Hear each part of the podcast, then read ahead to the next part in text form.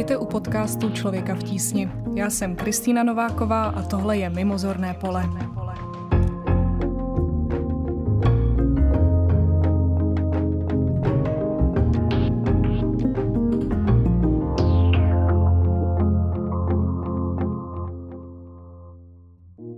Před dvěma lety vypukl největší evropský vojenský útok od druhé světové války.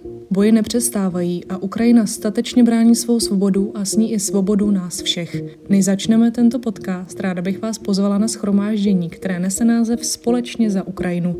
Přijďte s námi uctít smutné výročí v sobotu 24. února v 16 hodin na Staroměstské náměstí. Ve studiu vítám Janu Toužimskou a Zuzanu Stepanovou, kolegyně, které stály za pomocí na začátku krize. Jaké byly první chvíle po vypuknutí invaze? Jak ta úplně prvotní pomoc vypadala? Pro mě to bylo takové jako seznamování se, protože jsem do té doby s Ukrajinou moc nepracovala, takže vlastně jako seznamování se rychle uh, s těmi kolegy, kolegyněmi na, na Ukrajině, kteří vlastně se v tu chvíli ještě jako přesunovali vlastně z Kyjeva a z východu do Lvova. Prostě snažili se, že jo, odvést auta, odvést dokumenty, aby to bylo jako v bezpečí co nejvíc a hlavně ty lidi, že jo, i s těma svýma rodinama. Pamatuju si jeden z těch prvních dní, eh, kdy jsme do právě potřebovali předělat nějaký ten grant, aby jsme ho poslali oče vlastně ukrajinský UHF a volala jsem si s kolegou, který jsem jako neznala a teď jako jsem věděla, že tam kolem něj se, jako, že jsem musel prostě jako se svojí rodinou rodinou někam vysídlit, že je pravděpodobně někde jako v krytu, nebo jak jsem moc nevěděla, jak to jako, kde jsou. A bylo jako 6 hodin večer u nás, takže u nich už bylo, jako řeknu, 7, nebo to bylo takhle jako na večer. Tak jsem se mu jako hrozně omlouvala, že, že to potřebuji hodně jako by ty informace a že se omlouvám a že mi tam jako e, za zády řvali děti a jemu vlastně taky, protože on říkal, že pracuje z domova někde z obýváku, ale že to potřebuje udělat rychle, že budou mít uh, vlastně zákaz vycházení, takže on byl někde asi ještě kde potřeboval jako by se někam přesunout, buď do krytu nebo někam domů a že jsme to potřebovali udělat hrozně rychle. Ale byl jako strašně připravený, strašně profesionální a vlastně já jsem se jako obávala té reakce nějak a on byl prostě hrozně připravený a řekl, potřebujeme prostě z toho vyhodit tyhle aktivity a potřebujeme je nahradit prostě hygienické balíčky, jídlo, voda, aby jsme prostě měli už jako fakt uh, takovou tu urgentní humanitární pomoc připravenou a vlastně jako zasmluvněnou jsem teda absolutně podcenila to, kolik práce to bude. To jsem si vůbec nevěděla představit v té chvíli. To, to teda, to, co se vlastně vytvořilo za během pár dní, to bylo neskutečné. Ta, ta energie, co do toho šla, ta byla neskutečná, ale stejně jsme pořád podcenili vlastně tu délku. Já jsem si vůbec nemyslela v té první chvíli, to bude trvat tak dlouho. A stále tomu nemůžu věřit, že to už pořád běží, ale to, jsme, to, to si nedovedl nikdo představit. No. Věděli jste, že jedete podle vzorce, který znáte už z jiných krizí, nebo to byla skoro čistá improvizace? Já si myslím, že na začátku jsme postupovali přesně tak, jak jsme zvyklí, když začne krize. Ten největší rozdíl od těch ostatních krizí, které já jsem tady zažila v tísni, byl, že byla tak strašně blízko. A my jsme najednou se to nás to dotýkalo osobně a my jsme byli schopni sednout do auta a vlastně jet. A to se přesně stalo, že ta první intervence směřovala do Rumunska, do Moldavska na pomoc vlastně misi v Moldavsku s, s nějakým přílivem uprchlíků. Jelo se na slovenské hranice eh, s Ukrajinou a jelo se tam vlastně autem a to bylo pro nás úplně jako novinka a čekali jsme vlastně, co se bude dít, zatím jsme ještě úplně v těch prvních dvou dnech vlastně ne, neřešili žádnou pomoc materiální, ale spíš taky to klasické vybavování týmů, který jedou na to místo řešit tu situaci. Jo, a mezi tím se naši kolegové přesunovali z východu na západ, hledali bezpečné útočiště a e, čekali jsme, co, co bude dál. Pak teda vlastně to celé vypuklo tím, že ve čtvrtek to zašlo, v pátek večer přišel mail s první konkrétní žádostí o materiální pomoc z Lovské oblasti. Od večera jsme najednou jeli, naskočili do úplně jiného módu a začali jsme, začali jsme schánět materiál, čím bychom naplnili jako kapacitu, která nám byla darovaná jako přepravní. A celý víkend jsme makali na tom, a říkali jsme si, to jsme dobrý, pět kamionů, jak jsme pěkně vybavili. To byla taková první jako úplně jako kapička tom moři, co potom se strhlo. Jak vypadala ta práce na místě před vypuknutím invaze? My jsme měli vlastně ty projekty na východě, na Donbase, když vlastně jsme začali řešit tady tu situaci, že by se to mohlo stát ještě vlastně před tím 24. únorem, tak, eh, jak už jsem říkala, tak, tak ty týmy se vlastně přesunuly. Bylo tam, myslím, že kolem stovky lidí už předtím, který pro nás pracovali místní všichni a několik jenom expatů a to je teď vlastně i doteď, že jako 95% týmu jsou místní lidi, takže oni se přesunuli na ten, na ten západ a řešilo se, aby se z toho, eh, z toho východu jako přivezli dokumenty, aby se přivezli počítače, aby se přivezli citlivý dokumenty, aby tam nezůstali. Ale nějaký lidi z toho týmu tam chtěli zůstat se svýma rodinama. Takže jako sice většina týmu se přesunula, Někteří se přesunuli už po druhý, protože poprvé už se přesouvali prostě z toho roku 2014-15, takže vlastně i ty naši kolegové jsou ty vnitřní uprchlíci, kdy už jako po druhý vlastně se museli s celou rodinou zvednout a někam se přesunout v rámci Ukrajiny. Někteří říkají, že jako ten člověk v tísni je pro ně jako ten záchytný bod, že to je jedna ta stálice v tom jejich životě během těch let vlastně. Už je to jako skoro deset let kdy i když jako se museli už dvakrát vlastně někam přesunout s tou rodinou, tak prostě ta, ta tíseň tam pořád je ten zaměstnavatel, jakoby ten zodpovědný bod, který, jo, který se prostě nějakým způsobem jako postará i tady v těch eh, chvílích eh, krizových. Oni vlastně, eh, některý ty kolegové mají pořád jako za tou línií domy, a pořád třeba jako kdyby musí platit hypotéky, jo, takže oni mají byt někde v Kijevě a ještě pořád jako někde na Donbase, kde už prostě kam se už teď ne, nemůže, jako není tam přístup, tak tam pořád ještě mm, jako mají svoje majetky a nebo často i příbuzní, kteří se tam odsud jako nechtěli, nechtěli vlastně odstěhovat. Eh, z různých důvodů. Prostě už nechtěli se stěhovat nebo ideologicky jsou prostě jako na východě. Po té úvodní, kdy všichni vlastně ten tým se přesunul do, do Lvova, takže tam jsme před, myslím, museli jako, že jo, samozřejmě hledat kanceláře. My jsme předtím v Lvově nebyli, takže jsme tam hledali kanceláře, aby to mělo nějakou velikost, aby to mělo kryt, aby, aby prostě se tam třeba i mohli lidi vyspat, když potřebovali. A tam jsme byli podle mě, mně to přišlo docela krátkou dobu, jo, že eh, jakmile se eh, z Kyjeva stáhly ruský vojska, tak my jsme se tam vraceli, takže to bylo pár měsíců. Mně to přišlo, jako když jsem potom byla různě na těch poradách, nebo jsem se do toho musela vložit, tak, tak tohle mi třeba přišlo jako hrozně jako aha, tak jo, tak už se stěhujeme do Kyjeva, tak dobře, tak a teď vlastně jsem, jsem jako zjišťovala a už nejsme jenom v Kyjevě, už se zase posouváme jako zase zpátky do, do Dnipra, jo, a to podle mě jsme byli jako hrozně flexibilní a takový ten risk appetite, jak tomu říkáme, ty lidi, jak byli od, tam, od tamtud, ty naši kolegové, kteří prostě tam žili na tom východě už předtím, tak se tam byli schopni vlastně jako hrozně rychle navrátit a napojit se zase na ty vazby, které tam měli předtím a začali jsme tam vlastně pomáhat uh, hrozně rychle zpátky na tom východě. A to, že jsme prostě byli už předtím napojení na místní, uh, na místní vládu, na místní starosty a starostky, um, věděli jsme, jak ten systém funguje, tak to myslím, že nám dalo hodně velkou výhodu oproti jiným nevládkám, který mm, buď třeba nebyli tam tak jako zakořeněný eh, na tom, na tom východě, anebo spousta těch za, mezinárodních nevládek na Ukrajinu v tu chvíli teprve přicházela. Někteří i naši alianční uh, partneři, organizace, tak tam přicházeli jakoby až po tom únoru a to samý do Moldavska. A my stejně jako v Moldavsku i na Ukrajině už jsme předtím uh, dlouhodobě působili a to nám dalo určitě jakoby velkou výhodu v tom, že jsme potom byli schopni jakoby tu pomoc rozjet rychle a ve velkým.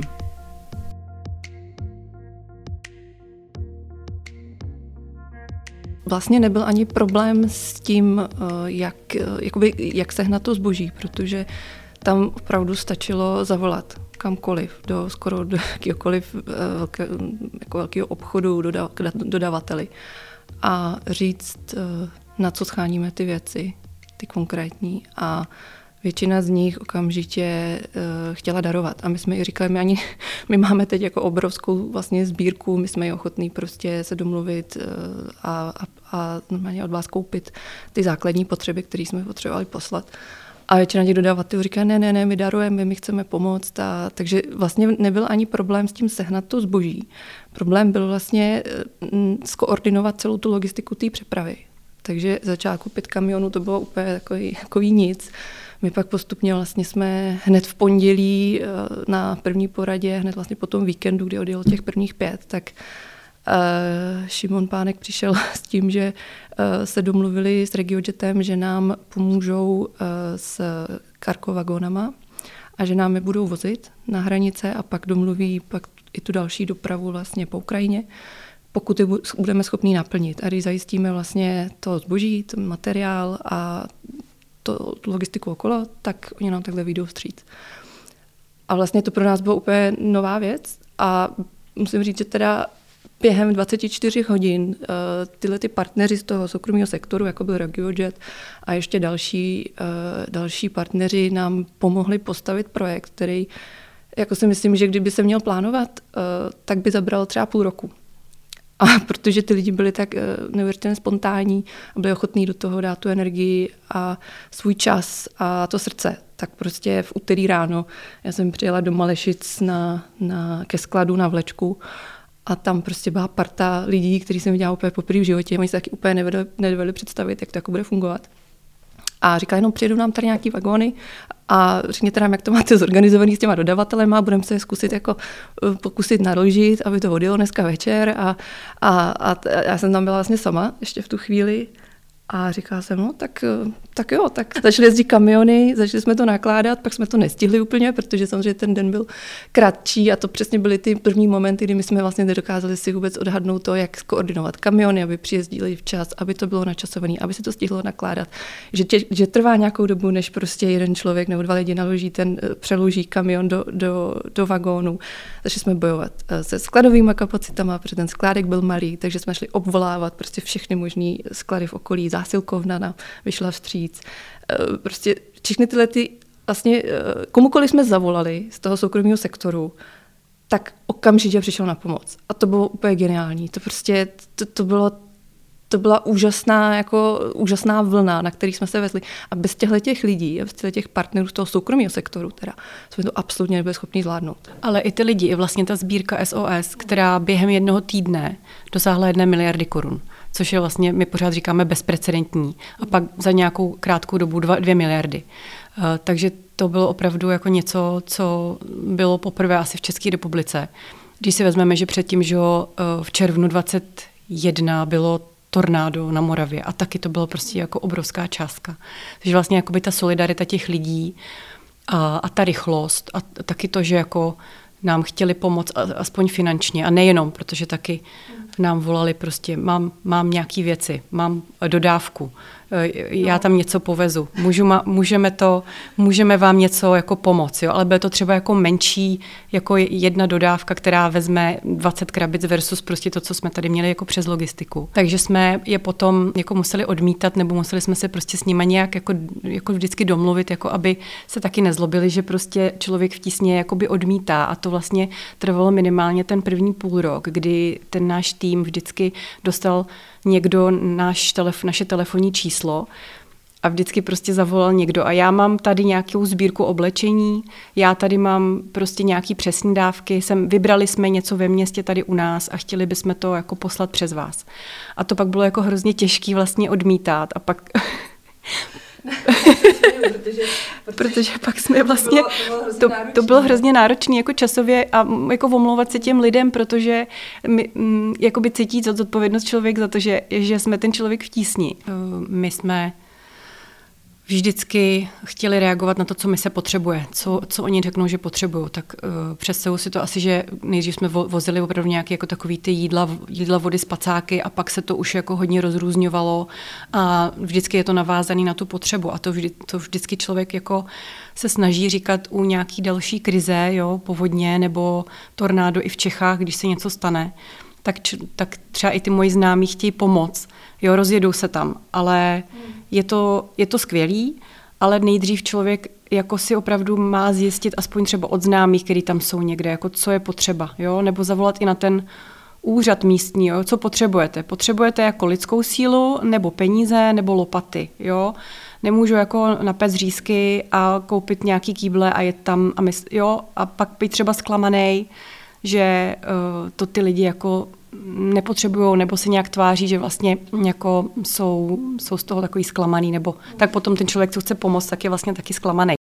Ta vlna solidarity byla tehdy obrovská. Jak je to teď? Přibývají na účet stále peníze v takové míře? Přibývá pořád, um, ale už samozřejmě to není, ta, ta první vlna byla prostě obrovská a nesrovnatelná s ničím ostatním. Myslím si, že to uh, jako rezonovalo s, ve společnosti dlouho. Ale když si představíme, že teď už jsou to dva roky a že tohle se prostě děje v každé krizi, že když ta krize zmizí z médií, tak ten zájem těch lidí přirozeně opadne. I to se teď, teď děje s Ukrajinou. Ty peníze chodí dál a my jsme za to strašně vděční. Snažíme se vlastně je využít tam, kde nám nepokryjí ty potřeby donoři. I oni mají svoje strategie, kam ty peníze chtějí posílat. Teď už docela rychle, myslím tak po roce té krize, eh, je chtěli výrazně víc posílat na východ eh, k frontové linii do oblastí, které prostě sousedí s tou frontovou linií. Jenže zároveň v rámci Ukrajiny je stále víc než 5 milionů vnitřních uprchlíků a lidi se i vraceli samozřejmě potom, když se to trochu uklidnilo ze zahraničí. A ty peníze chybí na západě a chybí tam prostě mimo ty, hot, ty hotspoty. Zároveň uh, je to teď těžší jakoby vyjednávat s těmi donory o tom, že by jsme pořád ještě chtěli, uh, nebo je potřeba ty peníze dávat i na ten západ, kde je spousta jako lidí, kteří opravdu ty prostředky už jako vyčerpali. Vysídlilo se tam spousta starších lidí. Já jsem třeba navštívila, uh, oni tomu říkali kolektivní centra, je to prostě uprchlický centrum, který je někde ve Vinické oblasti, která je vlastně jako na jeho západě Ukrajiny.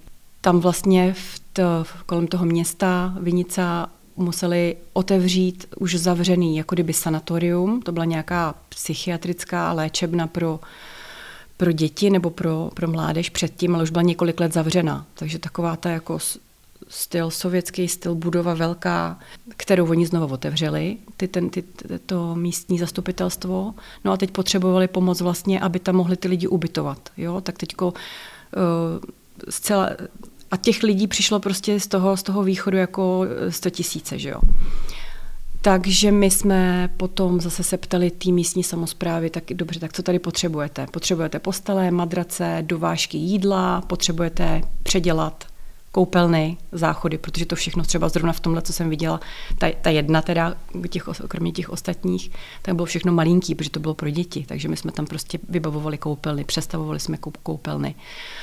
Um, Zároveň jsme řešili, co uděláme třeba my a co udělá jiná neziskovka, nebo co si udělá sama ta místní zpráva, ta místní samozpráva. A tak v tomhle eh, je to jako v tomhle to stále trvá, že vlastně na tom, zá, na tom západě ty potřeby pořád jsou. Jsou už jako nezapomenutý, ale ty donoři, který prostě dokážou dát těch 10 milionů, 20 milionů euro na projekt, tak si ale dávají podmínku, že většina těch peněz půjde na východ. A my se pak snažíme jako dojednávat vlastně různý, opravdu jako spoustu telefonátů, e-mailů, proč potřebujeme jako dát ty peníze i na ten západ. Nejenom my, samozřejmě ta celá komunita humanitární. A oni to jakoby vědí, ale zase samozřejmě musí reagovat jakoby na, na ty nálady asi že ve, ve svých státech, ve svých společnostech.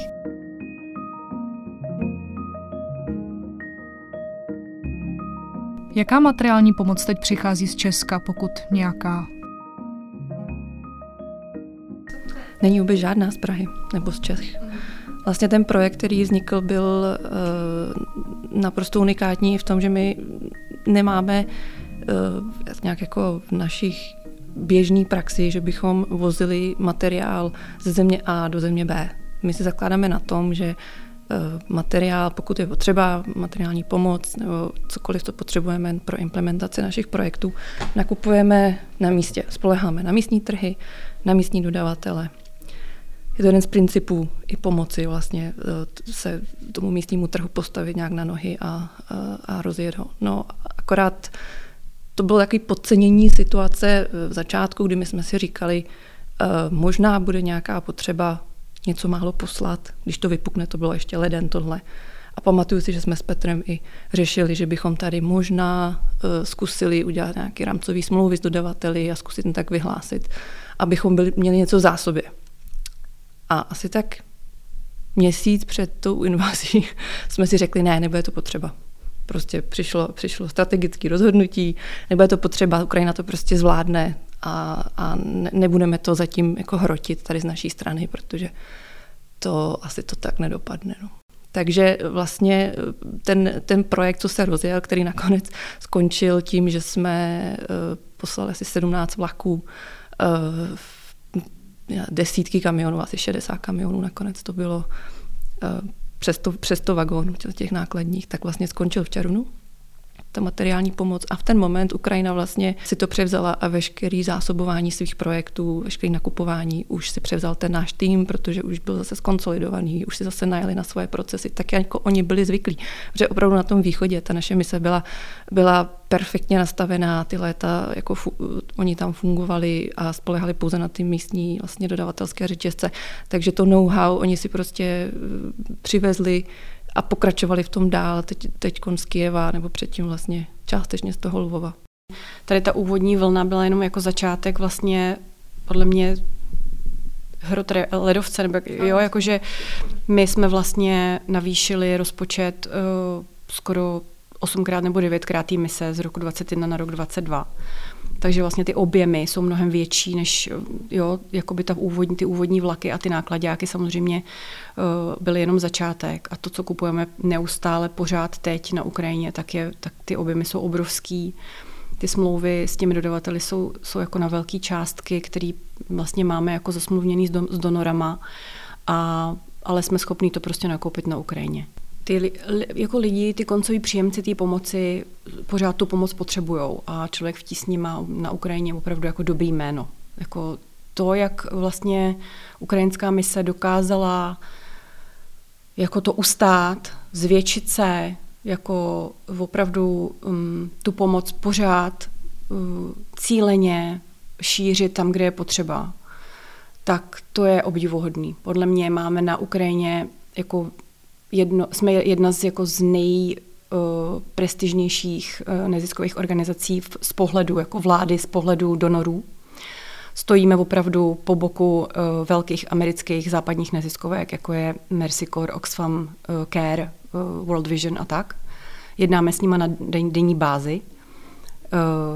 A myslím si, že nám to jako pomohlo minimálně i jako globálně nebo minimálně v tom regionu i to, že vlastně to jméno se šíří i jako nějak mezi těmi kuloáry těch donorů, že vlastně určitě nám to pomohlo jako z, z projekty teď třeba v Náhorním Karabachu v Arménii, kdy prostě se obrátí jenom na člověka v tísni eh, Evropská humanitární agentura a řekne, my vám tam posíláme letadlo eh, s humanitární pomocí pro lidi z Náhorního Karabachu. Já doufám, že budeme schopní i ten tým v Praze, i ten tým eh, na Ukrajině to uh, jakoby ustát, uh, ačkoliv třeba se ten rozpočet jako sníží nějakým způsobem, tak, že budeme schopni prostě tu kvalitu přinášet dál. Dál budeme samozřejmě pracovat prostě pomocí místních partnerů, pomocí našich místních týmů, který jsou v těch městech, v těch vesnicích, který ví, co se tam děje. A to je naše podle mě jako velká přidaná hodnota, kdy máme ty lidi přímo v tom terénu pořád. Je jich víc, jsou na větším místě, eh, na větší ploše.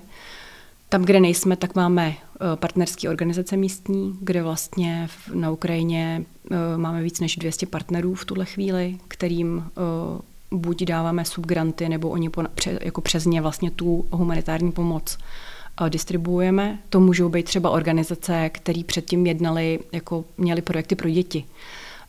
Já jsem se setkala s jednou, jednou skupinou v Záporoží minulý rok a to byla skupina, která typu Jeden svět na školách dělali prostě projekty pro studenty, dělali různý jako takový to občanská angažovanost mladých lidí například. A ty se prostě okamžitě v tom únoru přeorientovali na to, že po, začali pomáhat Eh, jako humanitární organizace malá vlastně místní. A teď se vlastně bavíme s nima o tom, jak se zase přetransformovat možná zpátky do té původní podoby, jo, nebo jako, že, kde vidí vlastně tu potřebu oni. A pomáháme jim vlastně i v tom, aby organizačně to zvládli, aby organizačně zvládli jako ten příliv těch peněz, aby si nastavili i oni jako nějaký systémy, aby i po tom, co my odejdeme třeba z té spolupráce s tou neziskovkou místní, tak aby oni už byli jako víc, uh, víc silný v tom, jak fungovat samostatně, jak, se, jak si požádat někde o peníze, mít nastavený ty systémy, aby vlastně ten donor řekl, jo, vám věřím, stejně jako člověku v tísni a vám dám prostě nějaký obnos peněz, abyste si s tím jako samostatně nakládali. Pokud vás dnešní díl zaujal, budeme rádi, pokud přispějete do sbírky SOS Ukrajina. Pomůžete nám tak nadále působit ve více než 21 oblastech na území Ukrajiny, kde poskytujeme humanitární pomoc a kde nyní působí přes 400 členů našeho týmu. Po celé zemi tak můžeme například opravovat domy, školy, kryty nebo zdroje vody a energie. Já se na vás budu těšit u dalšího dílu a také na Staroměstském náměstí. Znovu připomínám 24. února v 16 hodin.